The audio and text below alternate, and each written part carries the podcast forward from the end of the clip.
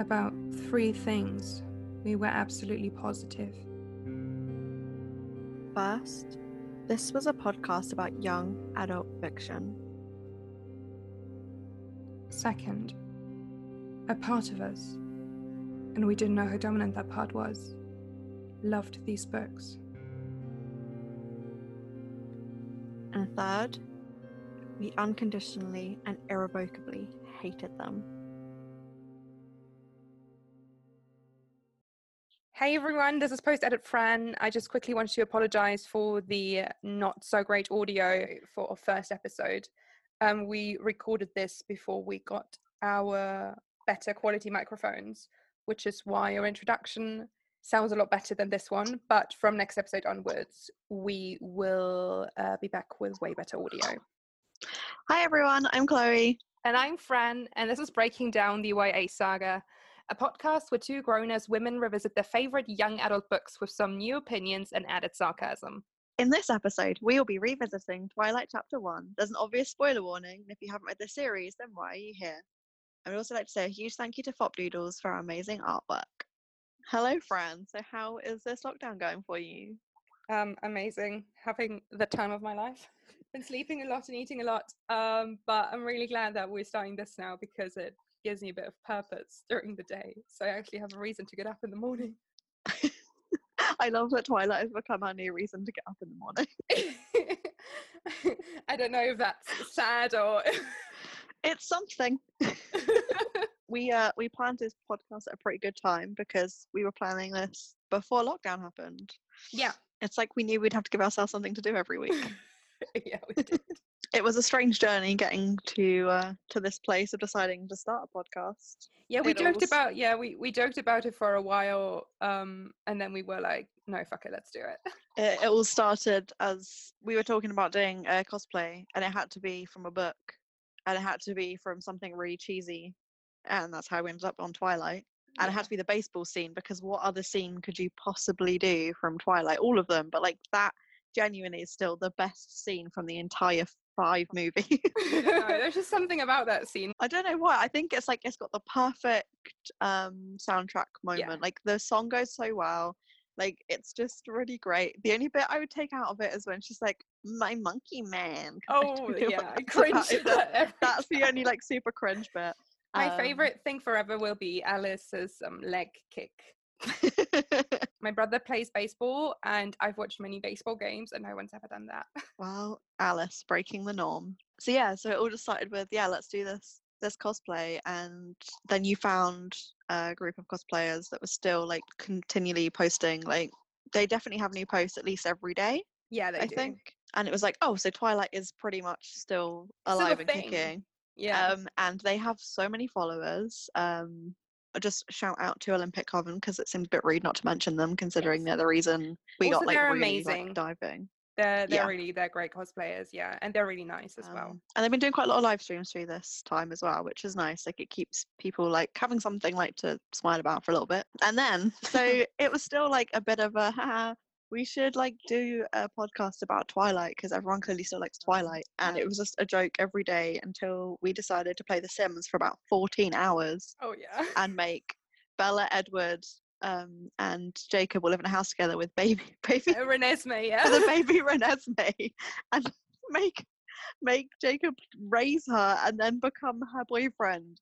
It's the creepiest thing I've ever done. My favorite thing was um, Chloe's fiance, who I don't think really has a clue about Twilight. Just sat next to it, and looked at us out. I was like, "What are you doing? Why are you making every that, time- why are you making that grown ass man on a baby?" And every Chloe and I were time like, "No, you don't understand. You don't understand." every single time we'd be like, "Oh, that's so disgusting." He'd be like, "You've done this. You made him like that." And he'd be like, "No, the books did." We did learn a lot about ourselves that day. yeah, we did. And by the end of that day, we were like, no, really, we should record a podcast. And uh, you said you were going back home to Germany and you'd look for your books. And I was like, okay, I'll have a look at my books once you've gone. And uh, Here we are. here we are now. Just, I love the fact that we talked about it being a Twilight podcast and then we sat down, like, I think it was whilst The Sims was off for like 10 minutes. 10 minutes. yeah. talking about yeah talking about how young adult fiction has a massive impact on your life reading it because Yeah. you get yourself really involved and all these characters are about your age and you put yourself into situations and there is some good lessons to be learned from YA fiction but there's also some really bad lessons that you learn from them you learn some really rubbish things about relationships and what ro- romance is and a bunch of other stuff but there are there are lessons somewhere so i'm i'm i'm intrigued for every time we pick up a book that's like from our like teenage years to see what it it, it taught us Yeah. what we learned from it.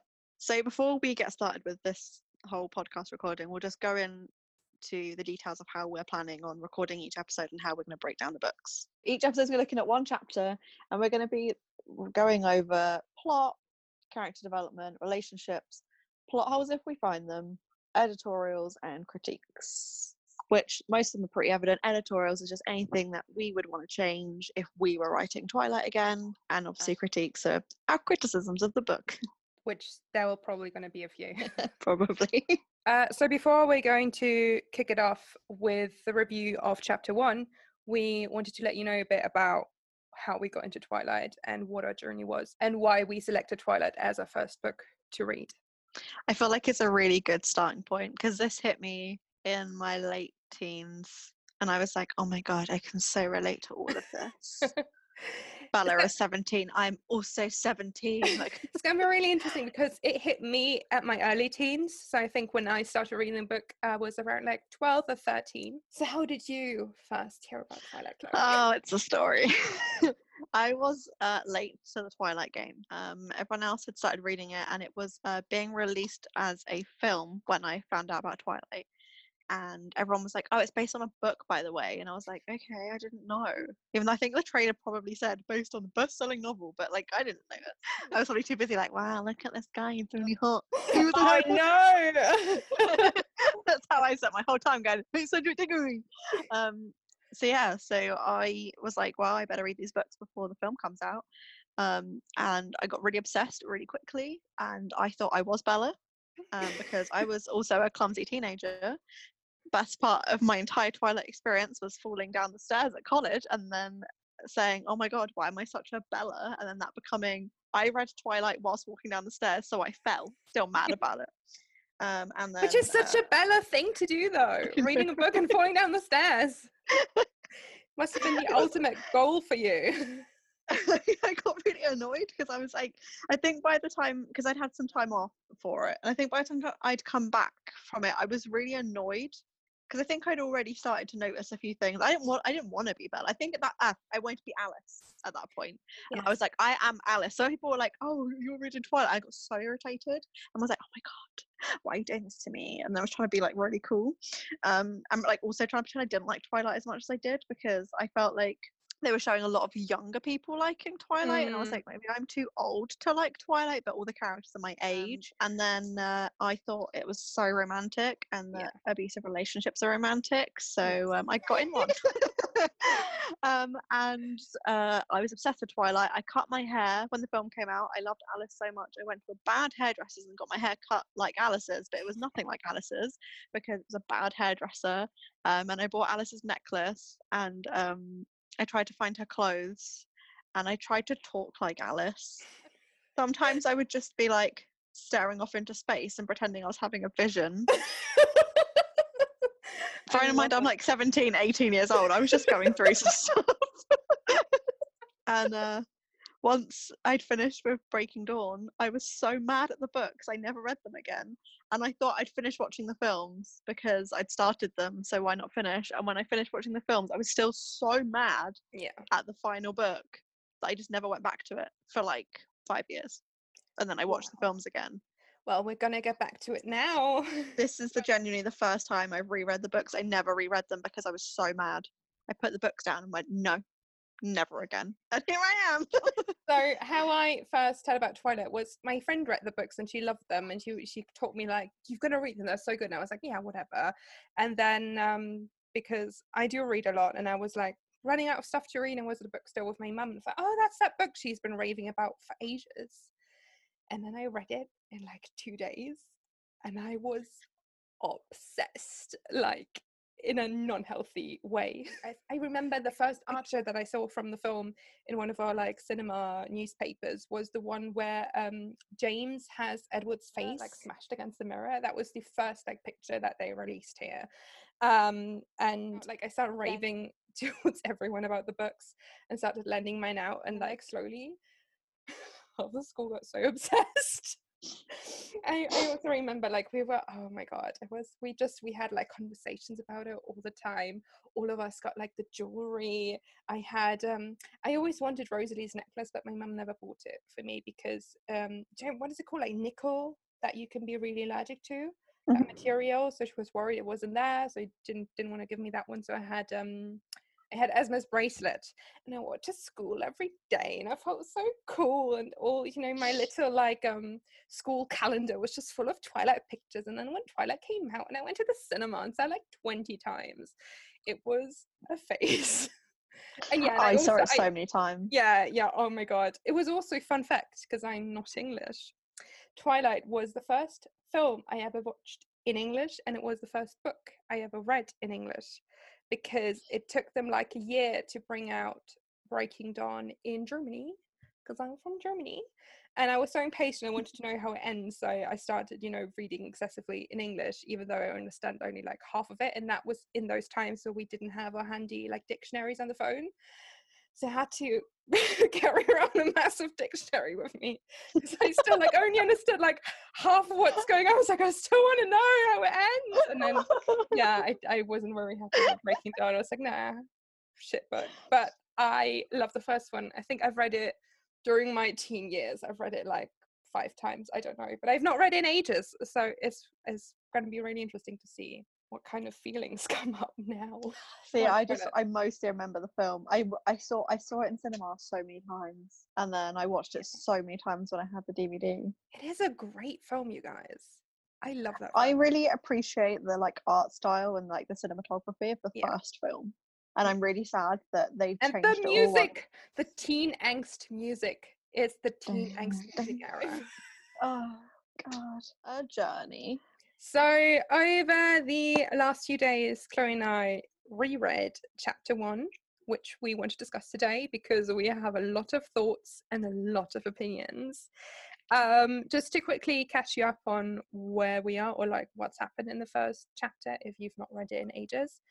Either um, we start with a little like prologue thing um, where she's about to meet James. Um, and then we go into the first chapter where she starts out being in Phoenix, saying goodbye to her mum, heading to the airport. She lands in Forks where she meets up with her dad, Charlie, um, who has a little present for her waiting at home. It's her truck that we all love and probably everyone also wanted when they were a teenager.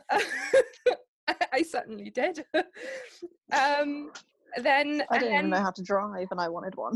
yeah. um, and then she also has her first day in school where she meets a lot of new people, a lot of her friends, and also the Cullens. And then we have our amazing famous scene where Edward acts really weirdly in biology.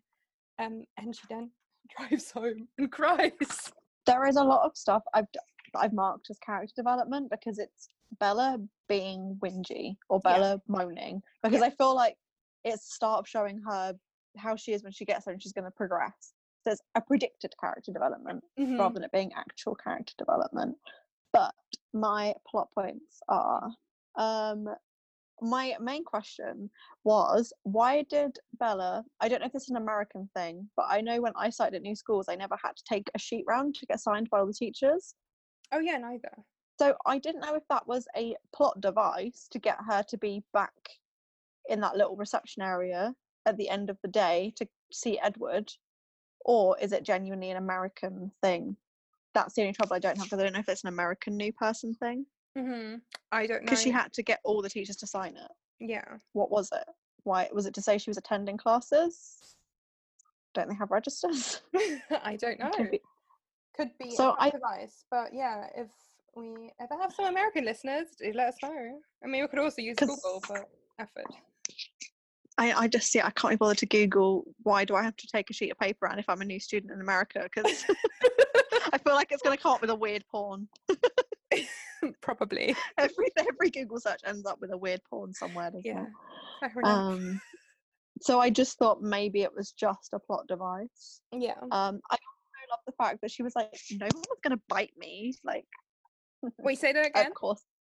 She says, like when she's really nervous about all the new people, she says, "No one was going to bite me." When she's trying to Oh. encourage herself to go in, and I love that. I love it. It's just like a little thing because people do say like, "Oh, I don't, I don't bite."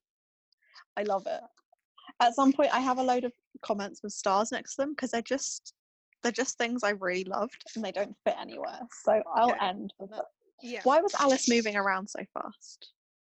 Because she, yeah, she says about um Alice gets up. Alice is the first one to get up and she just dumps her tray of food in the bin.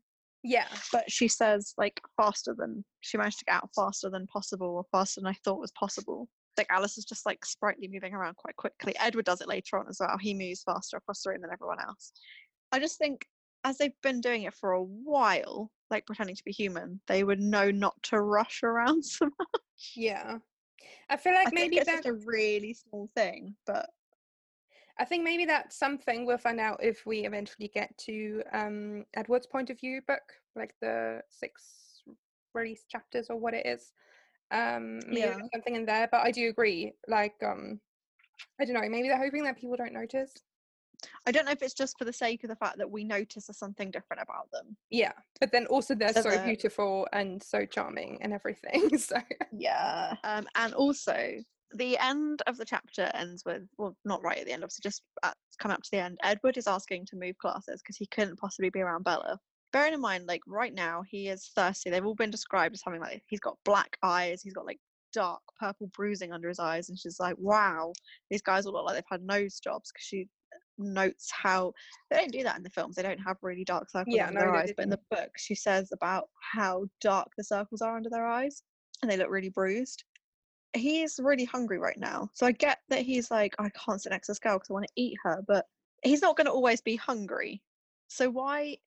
I just feel like his reason to move was again just to have that bit of plot. So Bella's like, why does he hate me? I think also what what they've always pointed out is that she smells so good to him because she's she's explained the whole time is like she's literally I think he says it later in one of the chapters like his personal brand of heroin. So like Yeah, she's but- literally that thing where he's like probably oh I can't. It's probably like me with chocolate. If chocolate's there, I'm like oh, I'm gonna eat it now? Yeah, Yeah, but he he he goes and he has like a hunting session. He comes back and he's sitting next to her and he's really polite to her and he doesn't have to like he's not covering his face. He's not like like he can breathe or like not breathe, but like he can smell her without being like I need to eat her right now. And it's just because he's hungry. So like I don't know. I just feel like it's such an extreme. I just not even extreme. I just feel like that was in there so that they meet up again and he makes it very clear he doesn't want to be around her so she can get really upset about it and think he hates her. I just, I, I just, I don't feel like it needs a place in it. I think it's stupid. Um, I think that's all I have on plot because there wasn't a lot of, uh, there wasn't a lot of plot stuff. No, I'd say check my my biggest feelings about this chapter is just about Bella's character. No, I have a lot of feelings about Bella as a character now. about, like even from the prologue. I've got notes from the prologue about that. my biggest thing about her is she's so like first of all pessimistic about everything. She's always everything's like, oh, it's gonna be so bad. Oh, worst case scenario in my head already. Um, and she's so like, uh, how would you say? She's so about like, oh, self-sacrifice, like that. I feel like that's a big thing. For like, oh, I'm giving up living with my mum here for apparently no reason, more or less, at the beginning. I have that here. There is no reason. Her mum's like, you can come visit any time. Yeah. But she doesn't have to go. Her mum is literally like, if you don't want to go, you don't have to go. And she's Yeah. like, no, it's fine. I'm going. I, I really want to. I lied. Why are you lying? Just don't go then. Yeah, that's one of the big things that I'm like, I don't understand. I wrote that down too. I don't understand why she's moving in the first place, apart from serving the plot. But I feel like in the film they made it maybe a bit more obvious, but we're talking about Yeah. the book right now. and There is nothing in the book. There is nothing in the book in the first chapter, at least. We'll see if there is anything later. That really makes you think, yeah, she definitely has to move. Like this is the better choice for her right now. And like she really hates forks.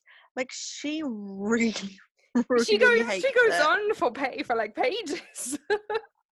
It's one of my main points was how much she hates it there. And like going back to just before, like in the prologue, also talking about Bella just being a nightmare. She is so like by the time the prologue is set, it's not she hasn't known Edward that long. She is like prepared to die for this man that she doesn't know. She thinks it's super noble. She's like, I'm gonna sacrifice myself for someone else. It's amazing. No, oh my god, what is no? I don't like how that whole thing starts. there is a question I have about that. a thought that came up. It's like, does she really mean Edward? I mean, probably she does, or does she mean her mum? Because she thinks that James has her mum, and he's gonna let her mum go, um, if she, you know, sacrifices herself. So, does she mean Edward, or does she mean her mum, or does she mean Yeah, both? like I can't. Well, we'll get back to that because that comes back up again, and we'll remember where it. Because I Yeah. don't remember where that particular bit takes place. If she's Yeah. already when we get to that chapter, we'll know. But I'm like, it was just the way she's like, "Oh, it's so noble," and I'm like, You've known him for two months or so. Yeah. but then, because yeah, that was a thought that came out to me. It's like I'm not, I'm not sure who she, who she means, or if she means all of them. You know, um, because for towards her mum, I'd be like, yeah, you know, fair enough. But for a guy you've met, you've known for like two months, and he, you know, yeah. hated you for the beginning, maybe not so much. I have a note here that just says, "Oh my god, she's such a massive downer from the start." it is true that I feel the odd thing about Bella that really like stood out to me in the first chapter is she's such a weird mixture of oh I'm so clumsy I'm incapable of doing anything but then Mhm. also she is so like above it all where she said oh I've read these books already. I learned this already. Like I know this already. Oh don't talk to me. Like I'm above you. Where I'm like it's such an odd mixture of and like being an outsider in terms of you know your how you look and or like how she sees herself but then also she she thinks she's so above everyone. I'm like i find it such an Mhm. odd mixture for a character. Sorry, there's there's just a bit here that just says her room sounds so ugly. And it doesn't have any note as to where like but like because we can't relate that to anything in any of our points that we're looking Yeah. for. It sounds like a really ugly room. yeah, here it is. Like she tries she's like she's basically says she's a freak and um and she's like, I don't look like the average teenager. I'm such a freak. Why? Like she's a freak because she's got pale skin. So many people have pale skin though. It's not that freakish. Like I think it's meant to be like I remember reading it going, Oh my god, I'm like that too, because I don't really Mm. tan and I'm really pale. yeah And I was like, Oh my god, yeah, I can relate to that. But why are we pretending that that's a really odd way to look? Like it's making her sound like she's just she's just like, Oh, if you if you're not tanned and blonde, then you're ugly. Mm, I do think what what I felt a lot is um she's in a way described to be really unattractive and bland, like a person that no one should find interesting. I'm wondering. I'm actually really intrigued to eventually read the uh, gender swapped version because Yeah. I'm sometimes wondering. Does, does Stephenie Meyer only write it, or is, she, is Bella only described like this to make it a bit more of a bigger difference between him being a vampire and having being so beautiful and having all these skills and her being like so bland and like not even normal but even less than normal because she's so like she can't even walk straight like she's so Mhm. she's such a klutz um so i'm kind of wondering because it, it's not just hmm, how do i say that so it's already a big difference between being human and being a vampire but then Yeah. you uh, you have to like step it up even with Bella or step it down more or less in that sense where I'm like not even for a human she is really incapable of doing certain things or like at least at the beginning she is described that way mm, Yeah. Also, why is she so ungrateful about getting a free car? I know eventually she's like, okay, thank you. She's like, okay, fine, but like, she's so ungrateful about it. She's like, oh, I don't even know how to fix a car. Like, well, if you wouldn't be able to fix a new car either, why are you complaining you wouldn't know how to fix that one if you've already said you wouldn't know how to fix any cars? Oh, but then also she then likes it in the end where i i wrote down a thing where i'm like she expects the worst of uh people all the time and she has a problem with absolutely everything she describes oh she doesn't like how the sky looks she doesn't enjoy how she can walk on the floor because it feels different than back in phoenix Yeah.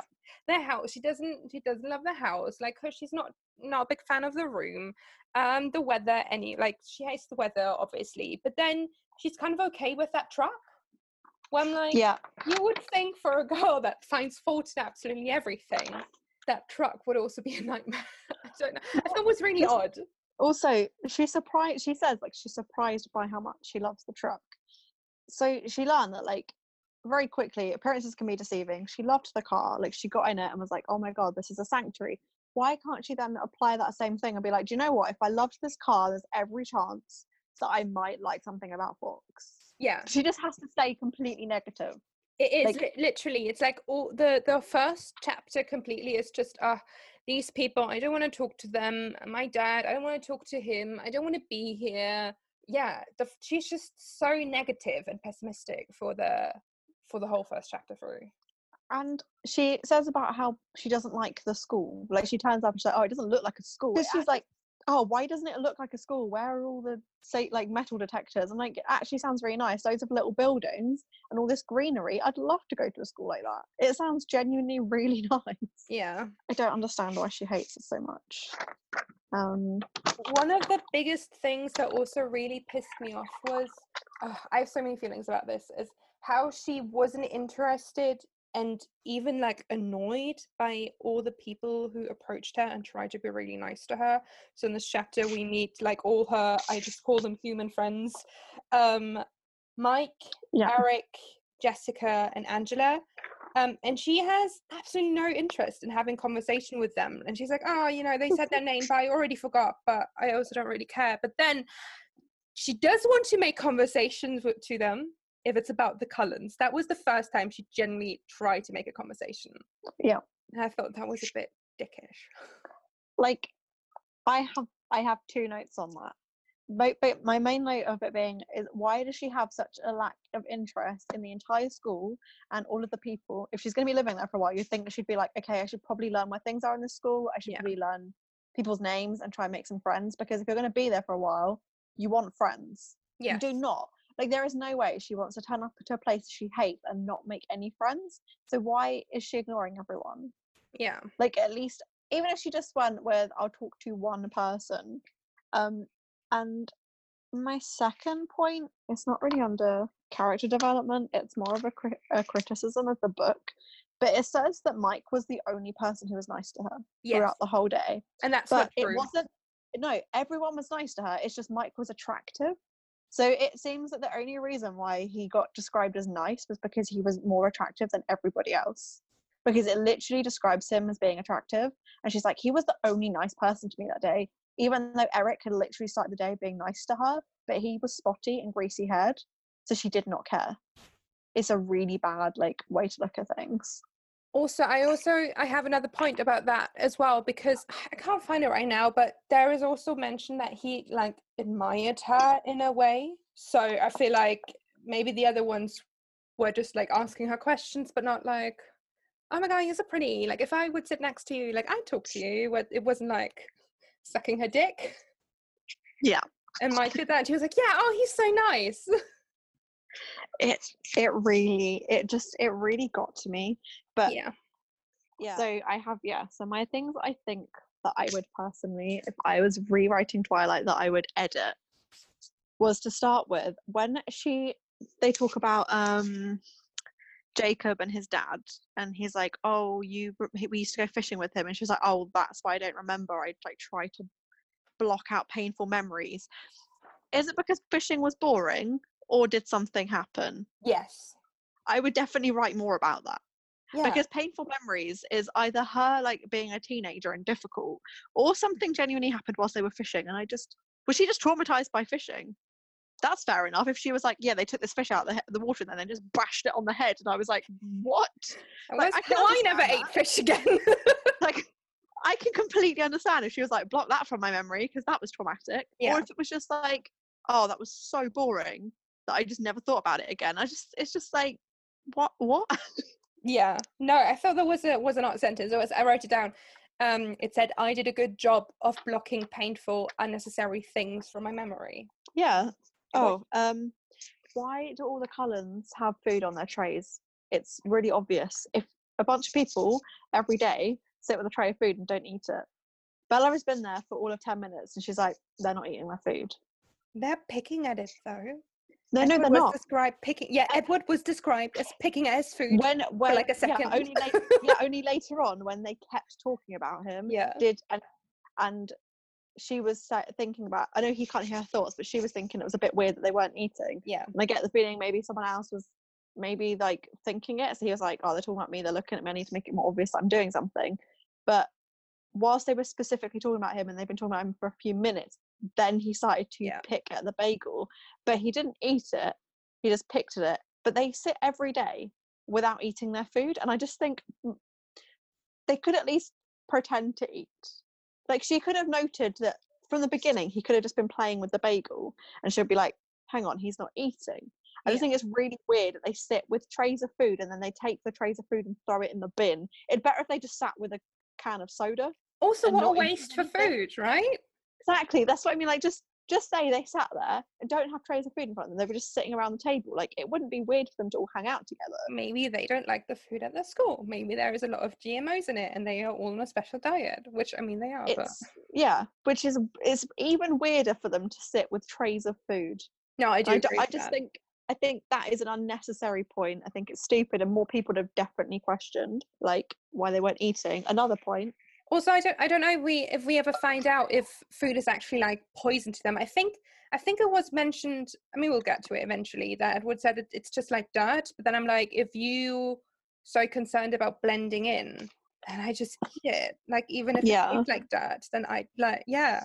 Yeah, I- Um, and my other point, I just is um they describe Carlisle as someone who is in their twenties, possibly Yes. early thirties, and he has seventeen and eighteen year old children. Now I know they're all meant to be adopted, but why is no one like? My, I feel like in a small town that would be quite a bit of gossip, and people would definitely be like, "Why is someone so young got such old kids?" Even if they were adopted, I feel for people would still have something to say about it in such a small town. Also, it's insane. I always, I mean, obviously, probably because of the films, I always pictured Carlisle a bit older, but he could Mhm. literally be like your age or my brother's age, where I'm like, that's insane to deal with like 18 year old, 17 year old kids. Um, and then they try and play off because they say that yeah, Jasper and Rosalie are twins, and that Esme is their aunt.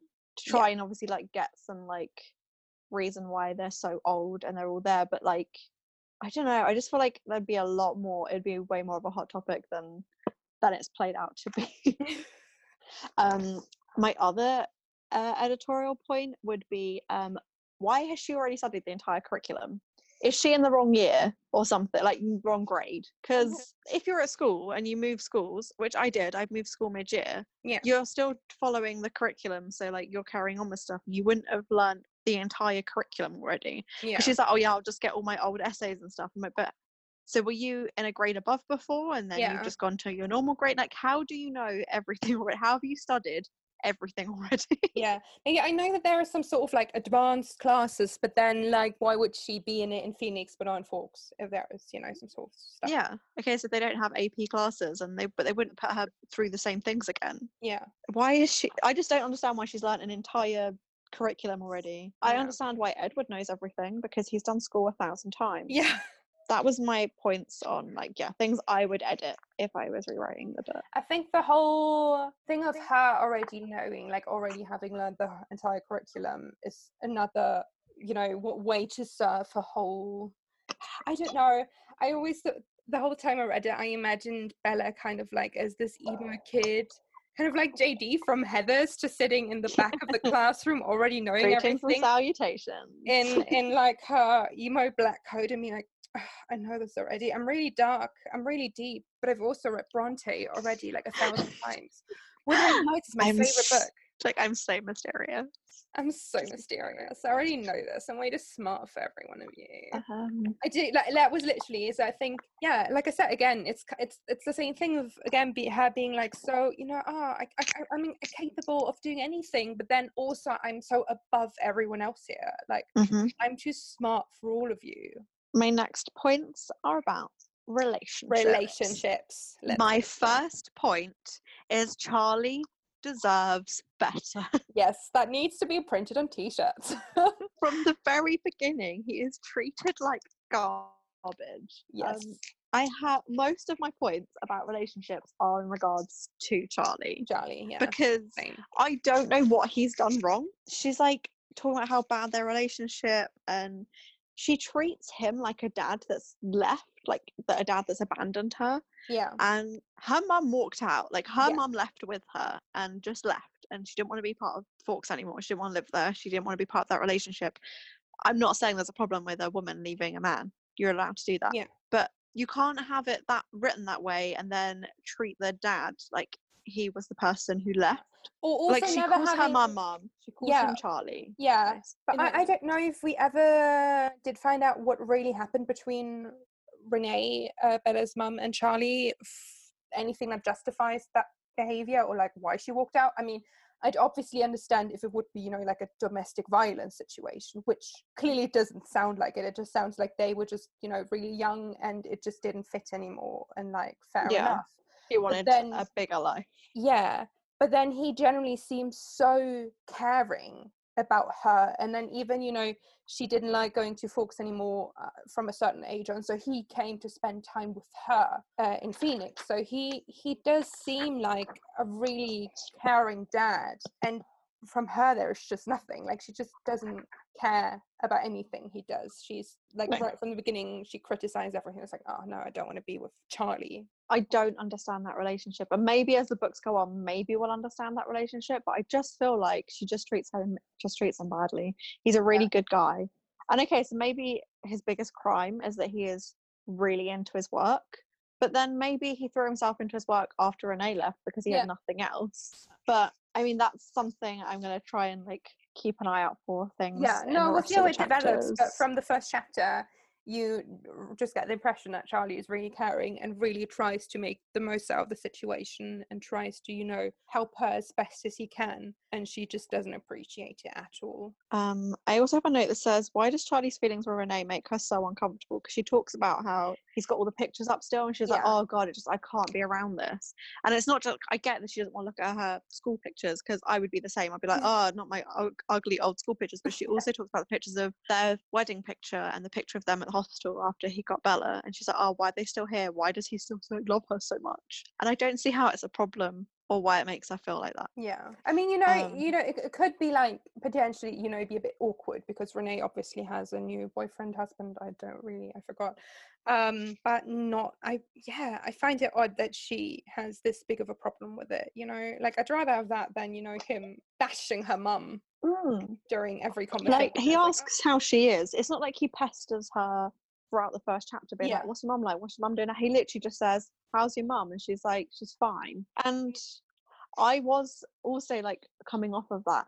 Is it that he still is in love with her because she sees it as he's in love with renee or is it just he misses his family? Yeah. and that's why he's got pictures of them up because he misses family or that he still cares in a way. Yeah. Yeah like he's he would he wants them all to like like he misses them being together but maybe he doesn't miss like he doesn't love renee anymore but maybe it's just that feeling of having them all together yeah and like being part of a family maybe he just misses that part of it Yeah, because from what I remember, I mean, we're going to see as we go along. There, w- there was never anything in it where you really felt like Charlie wants to have Renee back really badly. yeah Like there was never any of that. It, it just seems like a bit of like, yeah, like you still care about that person because they've been a bit big part in your life. my only other relationship stuff is just her friends that she's not really friends with them yet but i just don't understand why she treats everyone so bad because they're Yeah. not pretty it very much she is she's fine with mike but like she's not trying to make friends i don't know why you your first thing wouldn't be i'm at a new school where you need to make a friend even if you're shy and quiet you'd still want at least know one person you do not want to spend the rest of your school time like school life Yeah. having no friends Like, again, Um, with the biggest thing of, you know, she only kind of like shows interest in them when it's about the Cullens, or she can ask she can ask them about the Cullens. I actually did write down a little hint about the starting of uh, Edward and Bella's relationship. Mhm. Um, one of the things that really stood out to me, where I was a bit like, um, was when Jessica spoke about there apparently no being any like girls that Edward fancies, and then Bella's smile was like, "Huh." Um, she had like an internal monologue around, around the lab. was like, "Huh." I wonder like if he blew her off, or you know something. I was like, that's a bit like cynical. And then you see also Edward like smirking, where you're where you always like, oh, you're both a bit shit people. you're both just not very nice. Yeah. so I thought it was I, I kind of I found it was interesting because I think I know later in the book they're described as so like in tune to each other. So I feel like that was one of the first times you could already see that where she where she, you know, thought was funny that situation and then he also thought was funny. yeah, because he obviously can't read her mind, but I'm guessing Jessica thought of something. Yeah. Like maybe she thought about yeah, like the time when she tried to talk to him, and he's laughing about it because he's only getting because he's not getting that off of Bella. That was actually a really good point. Is when she said it like it was like someone had said his name, so he looked up, and it's Yeah. before it's just before Jessica talks about him, so she clearly thought about him just before she said something. Um, and honestly, my biggest thing towards the end was again like her just acting like such a hypocrite in the way she more or less despises all the people that try to be nice to her and talk to her, and you kind of like make her you know, you know join the midst and not having her standing on the outside, and um, and she's just kind of like no to all of them, but when Edward ignores her, I mean, obviously it wasn't just ignoring; it was literally like disgust. But Mhm. yeah, so he- but in a way, he more or less did what she wanted everyone else to do, just to leave her alone. And Yeah. then afterwards, she goes home and cries about it. Where I'm like, that's you don't want people to talk to you, and then the person that doesn't talk to you, which is the thing you want, you cry Mhm. about it because he is attractive, interesting for whatever reason. I say I don't have anything else on relationships, and the rest of my stuff is the rest of my stuff is just critiques, which is mostly about the descriptions of people. I Yeah. hate that Eric is described the way he is. Yeah. I don't like that um everyone is yeah, everyone's described as so bland looking, except for Mike. And and I don't know if it's just like without her meaning to make it sound like really horrible towards other people. It was just meant to make the Cullens stand out so much. And I was kind of going along with that until Mike was described. And I was like, but Mike's described as attractive. Everyone else has such. She's just like, oh, they're short with lots of hair. Like, Yeah, there's nothing to say about them. Like, or yeah, Eric is spotty. He's 16 years old. Of course, he's spotty. yeah, Like most teenagers are spotty at 16. Um, even her description of herself is pretty much like, oh, I'm just pale and boring Yeah. looking. And like, I do feel like it's just meant to make vampires stand out more, but there are genuinely beautiful humans in the world. I Yeah. get that they are going to look, like she said, they look like they've been airbrushed. That could still be a point, even if you said Jessica had like a really chiseled, like chiseled cheekbones and gorgeous hair and like stunning blue eyes. You could still say, but the Cullens looked airbrushed. yeah. Like, I've never seen beauty like it. But you can still have other characters Yeah. that have like attractive features. It doesn't just have to be the one guy, Mike, because he's not from Forks. You can't tell me that every single person who lived in Forks is ugly, except for anyone that's moved there. Moved there. Yeah, that's We're a good go to point actually because be like, oh, because Cullens moved there, um, Mike moved there.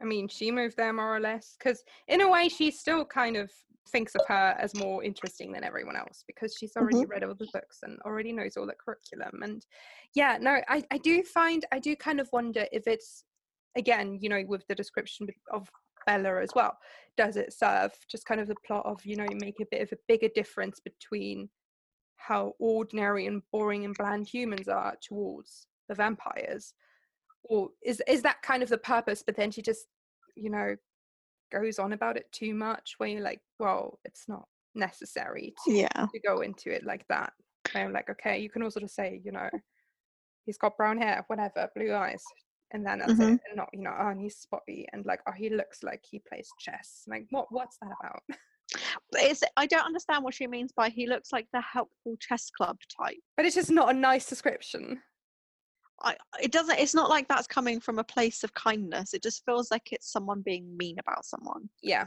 my other problem is that she automatically hates her maths teacher because they're a maths teacher.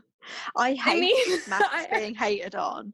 Like i get that some people do not like maths but it's just like every single young adult thing is always criticism of maths and maths teachers. My mum is head of maths maybe i'm biased but like come on like could she not just hate something else why is it always the maths teacher I mean, I do agree and disagree.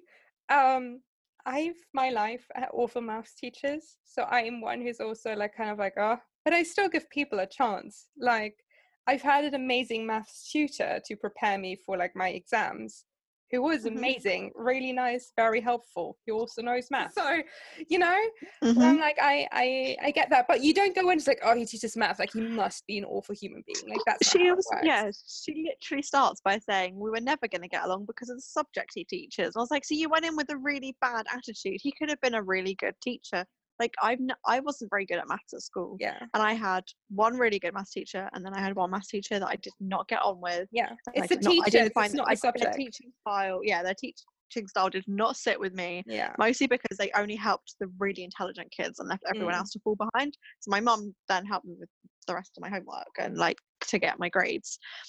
But yeah, it's I also had other like my RS teacher. I didn't I didn't like RS, but I liked my teacher. And there's other Yeah. subjects that I didn't like that I didn't like the teacher of. It is down to the personal teacher. You, I just hate that it's just automatically like she's just like, oh, I've got maths. Oh, maths Yeah. teacher's gonna be rubbish because I hate maths. It's just it's too much of like an easy thing to write into a book. Yeah. Plenty of kids don't like maths, and I feel like it's just too easy to take a dig at math. Um, my other point was she says that Cullens have strange, unpopular names. One Like of them is called names. Alice. Alice is like I've known so many people called Alice, and Edward. It's not an unusual name. I also know plenty of Emmetts. Rosalie, I can understand, is a very like I have not heard the name Rosalie. Yeah.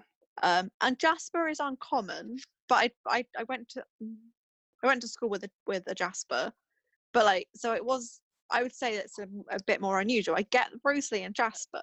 I just feel like the others aren't all that unusual. And she was like, they're the names that grandparents have, but I'm still just like, one, how do grandparents end up with that name? They have to start with it, don't they? Like, but also Edward is mostly because people were called like Teddy or like Eddie, but they're Mhm. they're obviously they're Edward. It's normally shortened when they're younger. Uh, but Alice is really not that strange, unusual, or that much of an old person name. Like so many people are called Alice, and I just don't understand. it was just yeah. It's again, it's kind of she has to, she has an opinion, a negative opinion about everyone and everything. It's back to that. It's like, oh, I don't like her, I, I don't like their names. Thankfully, they And look good. And then she says that Edward has unusual hair. It's not unusual. He's just a bit ginger from what I've from like how it's described. He's got like bronzy red hair, so he's just ginger, which is not that unusual. maybe in the maybe in the books he chose like a really interesting like haircut that we just don't know about. So my main point that wasn't related to anything was how much uh, description went into this book, and I find a lot of the time with um, uh, YA fiction is it's relied on the fact that because you're a young person, you will just use your imagination, and they will just write they went into a room and there was a chair, and Yeah. then the reason why you can imagine like the Gryffindor common room has hardly any description, but I can picture the entire thing in my head because I have I have a good imagination, so that like other kids, and that's what she relies on. Whereas, full credit to Stephenie Meyer, she full on described everything, like down like all the details are there. Like I can I can smell forks. like this is a place. She has described it. I've got one more criticism. I Uh, forgot. She describes the fact there's only one bathroom in that house and how Bella's like, oh, god, I've got to go share a bathroom with Charlie. And I'm like, all right, privilege check. Most a lot of people have to share a bathroom with their parents. Yes. I, the reason why I thought Bella's room was ugly was because it was described really well. Like, I can see how ugly that room is. Um, the kitchen sounds awful.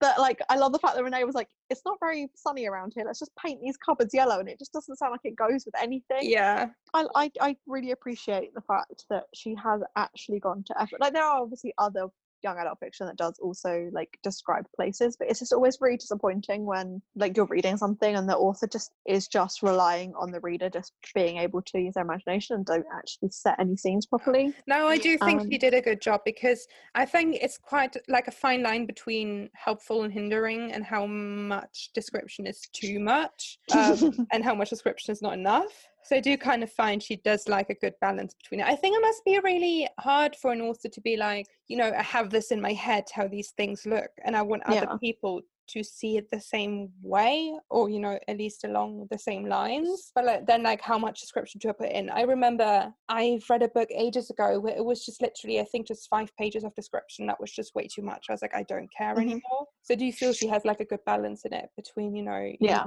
like you said you you can you feel that place you can full on imagine yourself being in that place um because she describes it so well. She set a really amazing like place. She set it up. Yeah. i know i know that place without having to even look at it. Like i can see it. She's written it really well. My other thing i just love the fact that she was talking about how her old school like there was loads of like shiny cars and she felt a bit nervous and then she realized her car was going to blend in and then she Yeah. talks about the volvo well who owns that car and just like one i love that it's a volvo of all cars like it's just like why a volvo yeah it's quite random Is it just because it starts with V, so he can be like a Volvo vampire? also, Bella said she doesn't know anything about cars, but she's like, oh, check out the Volvo. I just feel like it- it's just been it, I described as, think like, it literally says it Volvo on the Volvo sign. um. Also, my other favorite description was, I kept my face pulled back in my hood, and I know what she means, but what I imagine is, you know, when you pull your head back to get like twenty chins. I imagine Bella walking around like that, and everyone's like, "Wow, what a freak!" I can't say if she said like she kept her hood pulled over her face. Yeah. It's just the fact that her face is pulled into her hood just sounds like she's sort of walking around with about 50 chins. I love that when she was asked why she was so pale, she said, My mother is albino. Only she is though. Like I still don't know. Is that a joke? Is that not a joke? I know because she says that people she's going to lose her ability to use sarcasm because no one seems to understand it there, and I just find it really funny that like she tried to. It's the only time she tries to be like like interacting with people that is not about the Cullens. She's Yeah. genuinely having a conversation with someone and actually tries to respond with something and is a bit witty, and Eric's like, Huh? and then she's just there with her stupid joke that no one understood. I also love the fact that when she's looking at uh, Jasper and Emmett, she says they look like they could be in college or even one of the teachers. So they're not Yeah. even blending in well as teenagers. they're all like, yeah, we just like pretend we're like 18 and go to high school and no one notices. And Bella's like, hi, I see you. we just we just work back a couple of years. like, I just love that Bella's not even like, oh, they look a little bit older than 18. She's like, no, they definitely could be teachers here. Yeah. They're definitely old. Which then I have to wonder how old um, Carlisle looks in comparison. I don't know. Like, I'm waiting for her to look at him and look at him, describe yeah. what she thinks he looks like. But I don't know if she does, and it'll be really annoying. But I want to know if she's like, but they look the same age. And when she's talking about how pale they are, she says, paler than me, the albino. And I feel like if Edward could hear her thoughts, he'd be like, What? I also love when Jessica was talking, she says about like when she's obviously being a bit bitter about Edwin, she's like, ah, clear case of sour grapes. And I've never heard anyone say a clear case of sour grapes. And it doesn't feel like something a teenager would say at all. And I love it. It's like a little bit of an author just being there rather than a character. yeah. And my favourite line, my genuine favourite line is he suddenly went rigid in his seat. When I was younger, I definitely read it as like his whole body went stiff. And then I read it again and was like, ah, penis. Was like, that's the difference between reading this book when I was younger yeah, when. I'm reading it now. And that whole scene, I couldn't stop laughing because I was just thinking about it being an erection. No, we don't do sex in this book. They're not married yet, Chloe. I also can 100% relate to the fact she cries when she's angry and she gets so frustrated by it because I do that too. And I hate that when I cry and someone says, Oh, what's the matter? And why are you so sad? I'm like, No, I'm angry. Yeah. I'm so angry that I'm crying. No, I do that when I'm stressed, but then people don't take you seriously. I, as a whole, I took away from that chapter that Bella is so annoying. I'm feeling like it's just to set up the rest of the, the plot and her becoming less annoying. But I don't know why she had to start so annoying. Yeah, I'm kind of intrigued to see how it how it's going to develop in the book because they yeah a lot of, of, of those descriptions that I didn't really remember anymore and we were talking when we were planning out the podcast that I said I was really interested in in see and kind of like seeing how I see her as a character as a female character as a lead um because a lot of people when they talk about twilight they always say oh bella's so weak like she can't do anything and edward has to do everything for her but then i saw or read about in an interview of Robert Pattinson where he said he doesn't feel that way, that Bella gives mm-hmm. too much credit to Edward and she's more he's been alone for so many years and he's probably thought about you know suicide many many times because he's been described so much about how much he hates his life and that he has to yeah. live this life. Um, and then she kind of comes along and saves him. So i thought was oh maybe it might be interesting to read it again and see how how we see that now uh, how we perceive that now. Um, um, so far I can't stand her. I mean, still, I still, in a way, I still love her, but I also can't stand her. So I'm kind of intrigued to see how that plays out. Like if if we, you know, fall in love with her a bit more during the chapters. Yeah, I just I didn't remember her being that annoying at the start, yeah. and I feel like that's got to change because there is no way she can be like that through all the books and still be a character that is enjoyable to read. Yeah, and we clearly I all like fell in love with her, and we all like saw part of us in her. So we all just that annoying. Actually, yeah, maybe that's why um, Bella doesn't have much description. Actually, maybe maybe I'm giving too much credit here, but maybe she's described as quite bland, so that you can literally put your own self like into Bella, so that yeah. you can like because it's written in her her perspective. Yeah. So maybe it's just she doesn't have much description apart from that that she is pale because a lot of kids are, I guess, all the white kids reading the book can just place themselves into Bella. Yeah. And to be fair, she doesn't. I don't think she mentions how she looks too often. So I think it might. Everyone else's vague descriptions are nonsense, but maybe Bella's is just to allow you to step into the character. Or maybe I'm just giving the writing too much credit hmm. because it might not be like that. It might just be some bad descriptions. Well, that was a journey. That yeah. was chapter one. We had a lot to say. It's in about Bella, I think, Bella. as well. Like, I'm really hoping there's like more to work with in the second chapter because it's the first chapter. It's like setting stuff up. I'm still looking out for. I love reading books back and finding a character and being like, oh my god, they've written them gay by accident, and I'm really hope. I just want to find it somewhere in one of these I'm books. Sure, there is going to be one. I'm sure of it. It's my favorite thing. Yeah, I'm excited to start chapter two. I think that is everything I have to say on the first yeah. chapter. Yeah. It's really interesting reading it back because I yeah, I didn't remember starting like this. Yeah, no, I didn't either. I yeah, I feel like with obviously it being easier now to watch the films, I feel like most of us fans have watched the films more than they've read the book. I mean, probably not all of them, but like most of us. Um, so that's what's a bit more in your memory than the descriptions from the book or the character behavior from from the book, and then obviously a lot of stuff especially if it's from someone's perspective.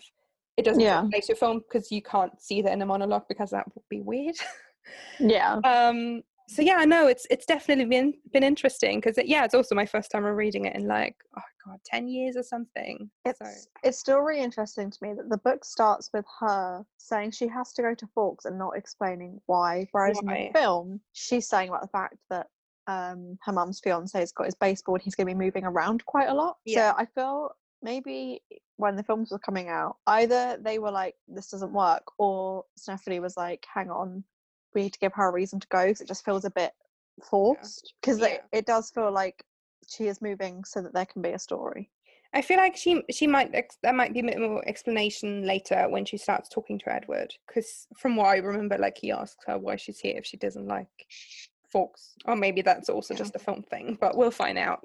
yeah, the films really I watched them all um when I was between I was in between my old job and my new job because I had some time and I was just laying on the sofa and I wanted to have a nap. So I put Twilight on because I was like, oh, it's rubbish. I fall asleep to it. And then I end up watching the four.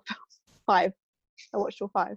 And by the end of it was like, I really did still enjoy the style of the first film. And I'm really sad that they didn't continue with it. I know it's because the director changed. Yeah. I think they should have stayed with how it looked because it was really, really great. No, same for me. I also recently rewatched them and then like posted about it on Instagram here and there, and then I got so much response from people um about how they also still have a lot of feelings about Twilight. Well, It was I I loved it. It was it's great 'cause to see that you know that fandom still goes on. It's like I put up on my Instagram that we would start like I took a picture when I was outside with my notebook and put it on Instagram, and I had a couple of people responding, saying about how they haven't read the, uh, they haven't read the books a while, but they might have watched the film recently, and someone else said they haven't read the books for ages, but they still like had that love for Twilight. Yeah, And I think it's one of those things that people don't talk about it because I think one because it's not a great series, like it doesn't end well. yeah, Like it doesn't have enough of an ending where it's talked about for ages afterwards. It also like the films were like people really ripped into them. And I think it's just because of the sparkling vampire situation. It got a lot of like a, it got quite a bad reputation. Like a lot of well not a bad reputation, but a lot of people just like sort of made it sound like if you watched it, like it was you were you were dumb. Like why Yeah. were you watching it? Yeah. So a lot of people then didn't want to admit they watched Mm. it. I think because of then Fifty Shades of Grey came out and it was related to Twilight by the fact Yeah. that it was a fan fiction of it. I think that added another element of why people didn't want to be like talking about it anymore. yeah, So I think Twilight it got lost just because of those few simple things. I think yeah, the, the ending of the book, like the last book, let it down as a series, and I think the, the films let it down a bit as well. To be fair, like they don't quite capture some of the things that really would have made a difference in like the backstories and stuff Yeah. that they cut out. And I really think making it really Hollywood glamour looking really affected it because I think people were okay with Twilight, but New Moon. Everyone looks so photoshopped and yeah. everything is so bright and so like so Hollywood that it just ruined it. No, I do. Re- it's it's nice to now you know have people come up and you know admitting that they've enjoyed the books and the, the storyline because I do feel it's it's one of those YA books that kind of just really define your teenage years in a weird way. Mm-hmm. Like they're just for for most of us, like they're they've been yeah they've guided us through teenage years. I mean, certainly they've been such a big part of my teenage years, and I still call my like think of myself very much of a fan of even you know even though we might be ripping this book apart now um, um, because there is so much like 40 stuff in it but i still love it and i'm still i still call myself a huge fan of it and yeah it's it's been it brought gave me a lot of friends i found a lot of friends for it i found a really Mhm. good community for it and it's really nice that people now come forward and like yeah actually it's not as bad as everyone said it was because like you said if, if everyone else is bad mouthing it and pretending like oh you're not cool if you enjoyed it um then obviously you don't want to talk about it because Yeah. obviously this like being in a crowd um and being accepted is such a huge part during your time in school so i do i do kind of love that it's still a fandom that you know maybe even now more than 10 years ago Yeah. if people are like peeking out of the holes and be like yeah actually i actually really enjoy twilight I think what I've noticed is a lot of love for Twilight within uh, cosplay community. Like Yes. um, there's a few Instagram pages that get a lot of love, and I think it's because it's stepping away from the actual films and stuff. It's although they're cosplaying the, the exact costumes from the films, but I think because it's just a little bit away from it, and it's their own sort of people are doing their own sort of take on things, and it's just yeah, it's away from it all, and it's then you can appreciate it. I think that's why I really like the first. So much work went into the first film that I really enjoy it. Yeah And I think that's why people have such an appreciation for the cosplayers and stuff they're doing because there's a lot of effort going into it. I think if you know, they remade all the films now, like I'm not normally for remaking films, but honestly, they should remake those films. Even if they make it into a series. Like I, I same thing with Harry Potter. I think there is just some things that's based on literature you can put you can do it again. yeah There's no point like remaking an original film. They were what they were, but I think a lot of the yeah twilight should definitely be remade it could have been cast better it could have been made better if it just stuck with the original style it would have been so much better Yeah, yeah. There is this weird, yeah, like you said. I feel like the the first film full on felt, you know, like teenage angst, which is just what we all went through during those years where most of us discovered Mhm. Twilight, and then the the rest of the films just got, like you said, too glamorized. Like the first film felt a bit more like an independent film um, Yeah. from a lot of choices that they made with costumes and settings and lighting and everything. And then the others felt so like Hollywood glamorous. Bella looks so different. So in Twilight, Bella looks like the pasty teenager that just is described in the book. Yeah. I New Moon, she's already wearing a bit more makeup, and I'm pretty sure New Moon is when Kristen had her haircut, so she's wearing a wig.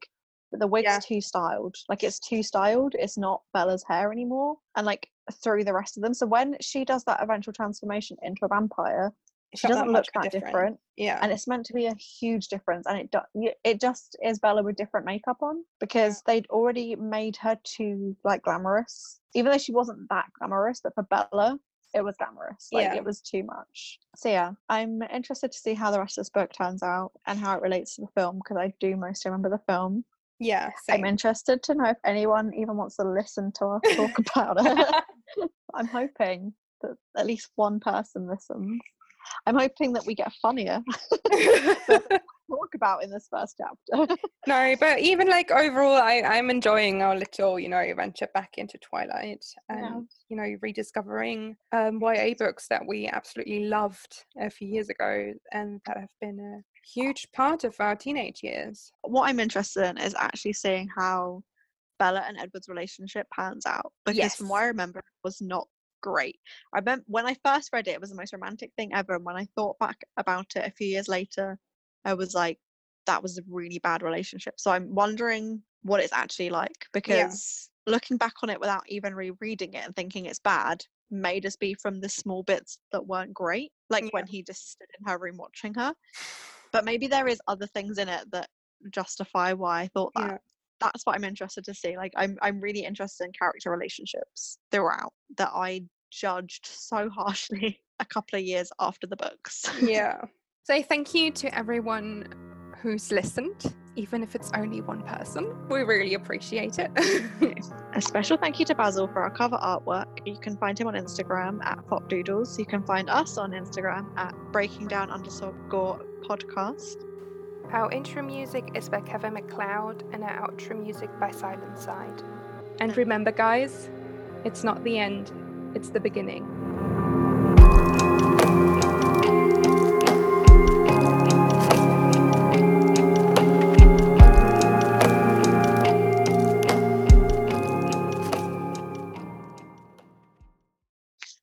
So, hello everyone.